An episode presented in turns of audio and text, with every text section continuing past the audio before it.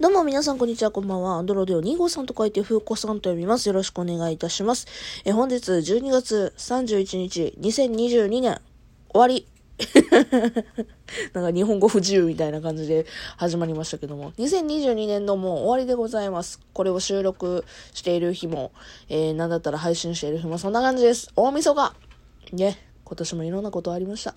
本当にね、えー、これを聞いてくださってる方、えー、これを聞いてくださってない方、もろもろ含めてたくさんの人に今年はお世話になったなという年でございました。本当にありがとうございます。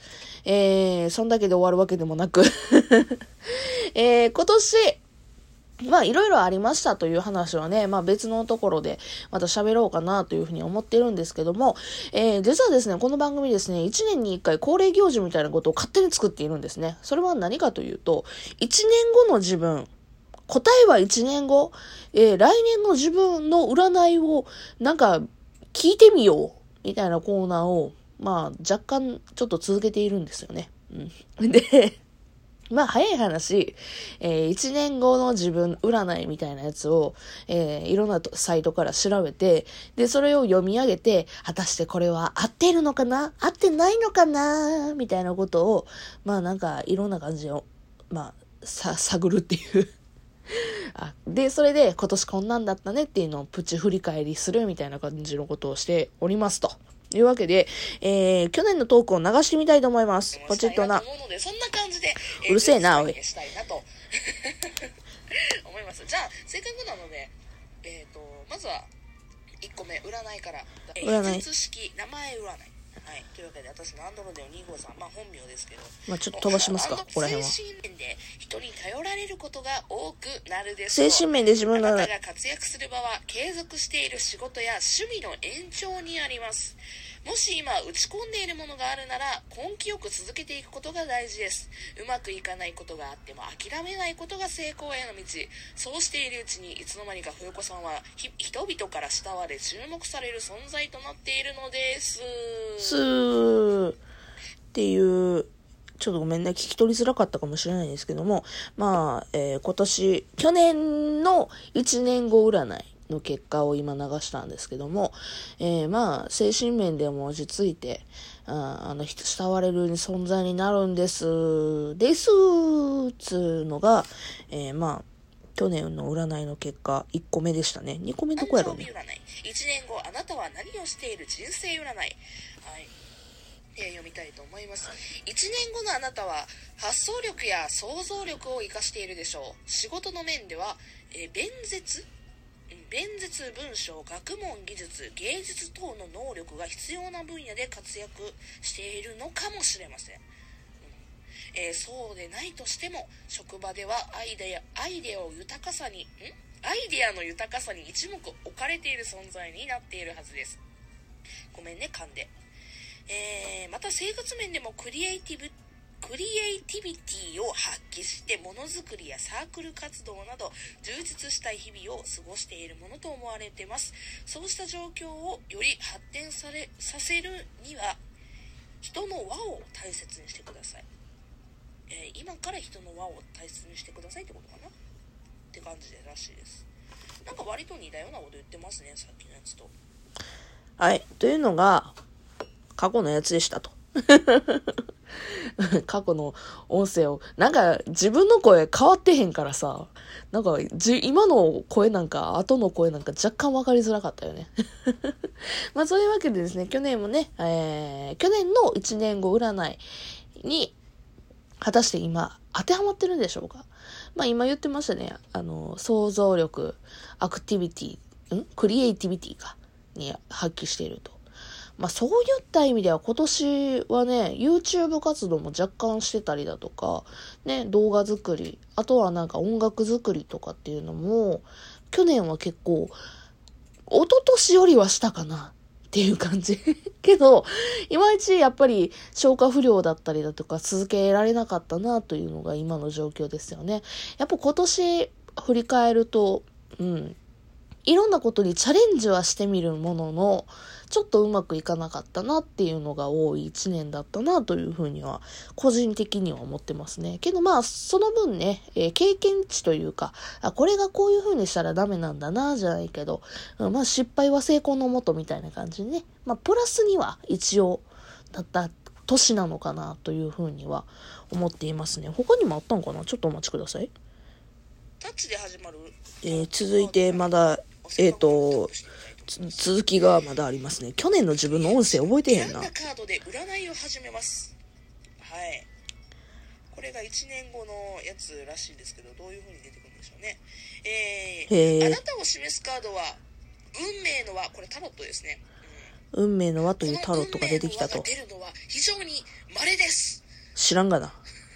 だけど、正位置っぽいですね。えー、正位置かな？正位置のあの、なんか、他ちょっと情報出さなあかんね。えー、未婚です。なんで未婚とかも言わなあかんね。えー、ちょっと待ってな。一瞬、一瞬待ってね。なんか、もたついてますね。ねあの、サイトに、また飛んでもうたっていうのがあったので。なんかね、この手のさ、サイト、すごいややこしいんですよね。別のとこですけど、1年後あなたはこんな毎日を過ごしています、ね。あ、結局ダメやったんや、去年の私。去年の私ダメやってんな、ここら辺な。ふうこさんは、え人脈が大きく広がり、たくさんの人と活発に交流して、忙しい毎日を送っていることでしょう。他人に依存するようなことではなくなり、すべてのことを自分の責任において実行するようになっていることでしょう。ああ、すごい嬉しいね。様々な場面に異性との出会い、チャンスも大きくなりますから、しっかりとアンテナを張っておいてください。もう新しい異性の出会いはいいんですけども、えー、運は人の、人が運んでくるものですから、出会いが多くなるにつれて大きな成功につながるきっかけも多くなります。それが本物か偽物かをしっかり見分ける力もしっかり養っておかなければなりません。うんえただし人との交流が盛んになると当然出費も多くなりますからお金の管理をしっかりやらないと大きな赤字を背負い込むことにもにもなりかねません。あ、それはあれやね。には十分注意してください。人脈の輪が広がるにつれ、世界への関心が高くなり、遠方の人との交流も広がることになります。そのためにコミュニケーション能力もしっかりとつけておきたいですね。うん、なんか、抽象的やけど、まあ、お金には気をつけろっていう面では確かに、えー、一つなのかもしれませんね。はい、というわけでね、えー、去年の音声でまだ引き続き流れてますけども、あ、今、今の私です、どうも。まあ面白いですね。あの人脈が広がる。去年は、去年の自分的には確かに、去年の自分と比べると今年もね、やっぱりいろんな方とお知り合いになってね、まあそれこそポッドキャストウィークエンドとか、ね、それに伴っていろんなところで、あ、風子さんっていうのをやっぱ知っていただいてね、ラジオトークもやっぱりご新規さんというか新しく始められた方とも、まあ仲良くなるっていう方もやっぱね、出てきたりだとかもして、まあ、広がったっちゃ広がったけども、うーん、そこに関してはどうなんやろうね。なんかいまいち占いの結果として、あ、ぴったり当てはまったっていう感じには、うん、なんかふと、腑に落ちないというか、うん。まあまあ、こんなもんなんやろうね。まあだから、広がったっちゃ広がったのかもね。うん。うん、なんかその分、なんだろう。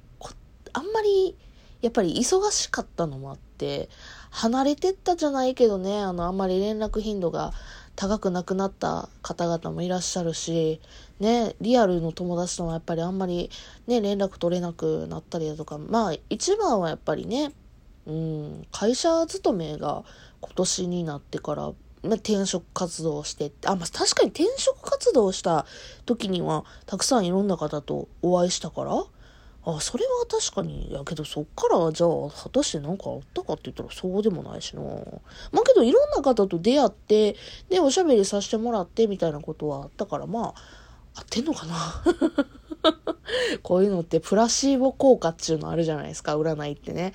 うん。あ、そう思えたらそうなのかもしれんって当てはまるところはあんのやけど、当てはまらへん部分というか、腑に落ちない部分が、やっぱふ、あって、ああ、どうなんやろうってなるけど、まあ、それにしたってね、やっぱ自分を振り返る場にはなってるから、やっぱ面白いね。うん。で、まあ、いろんな方に会いました。まあ、こんだけかな？ちょっともう一遍ブレイク。はい、というわけでですね、ちょっと今でここで区切りたいと思います。ちょっともう一つ実は別のサイトを占おあうかと、いろんな占いサイトをやってたよな、去年は。すげえな、私いので、別の回に回したいと思います。まあ占い等々実は私めっちゃ大好きなのでなんかそこら辺の話で本場なのかな当たってんのかなっていうのをちょっとねワクワクしておる段階です。まあ総じて言えば、えー今年まあ、ん？今年も含めて来年、えー人脈が増えるような、まあ、い今の活動を通してなのかもしれないし別の活動のことなのかもしれませんけども、まあ、多分趣味の延長線だとか今私がやりたいことみたいなことを多分まだ来年もずんずん進んでるんでしょうね。ずんずんね。っていう感じでございますね。それに関しては合ってますね。今もね、やっぱラジオトークとか、あとはまあ配信活動、そして創作活動っていうのはやっぱりやらさせてもらってたりだとかはね。